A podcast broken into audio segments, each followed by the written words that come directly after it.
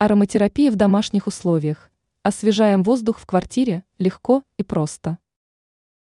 Воздух в квартире, особенно в зимнее время, когда включают отопление, даже при регулярном проветривании, очень тяжелый. И если кто-то из членов семьи простыл или находится на грани простуды, воздух нужно подвергнуть обработке, и не обязательно механической. В большинстве случаев хорошо подойдет увлажнитель воздуха, но не в каждой семье есть подобный бытовой прибор. Рассмотрим вариант с использованием эфирных масел. Для начала все отопительные приборы необходимо хорошо протереть, чтобы убрать с их поверхности нагрева, пыль и прочие загрязнения.